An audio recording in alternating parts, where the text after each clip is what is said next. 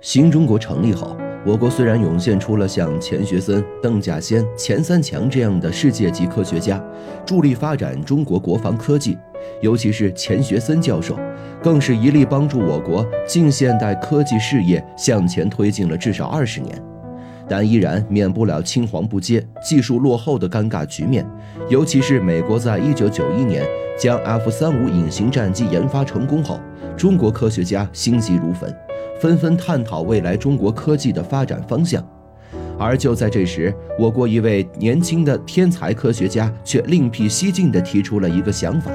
从雷达入手，研发出一款反隐身的追踪系统，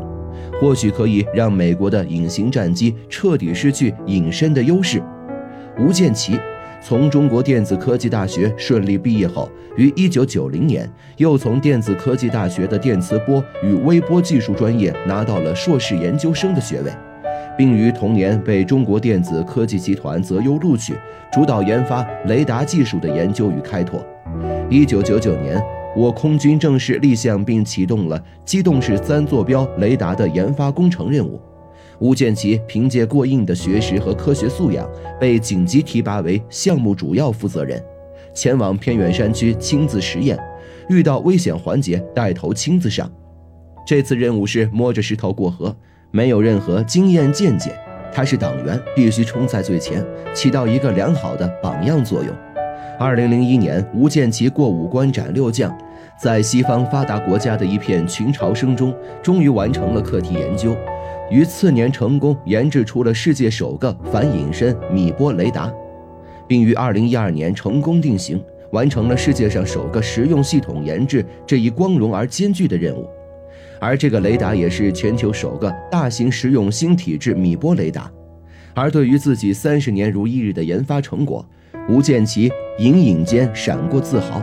这是全球范围内第一款，也是最新一代防空雷达。主要目的是针对隐身技术进行反制，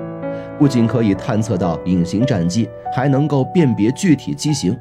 甚至可以彻底让美国飞机变成废金属。这一切都不是镜中花水中月，而是我国目前切实存在的国防利器。二零一五年，在我国纪念抗战胜利的国庆典礼上，这一国防利器就曾登上天安门广场，接受全国人民的检阅。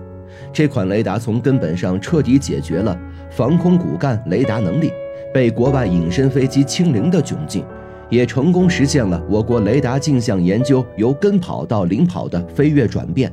而创造这一切的主导人吴建奇，也凭借这一杰出成就，成为了我国名副其实的国宝级科学家。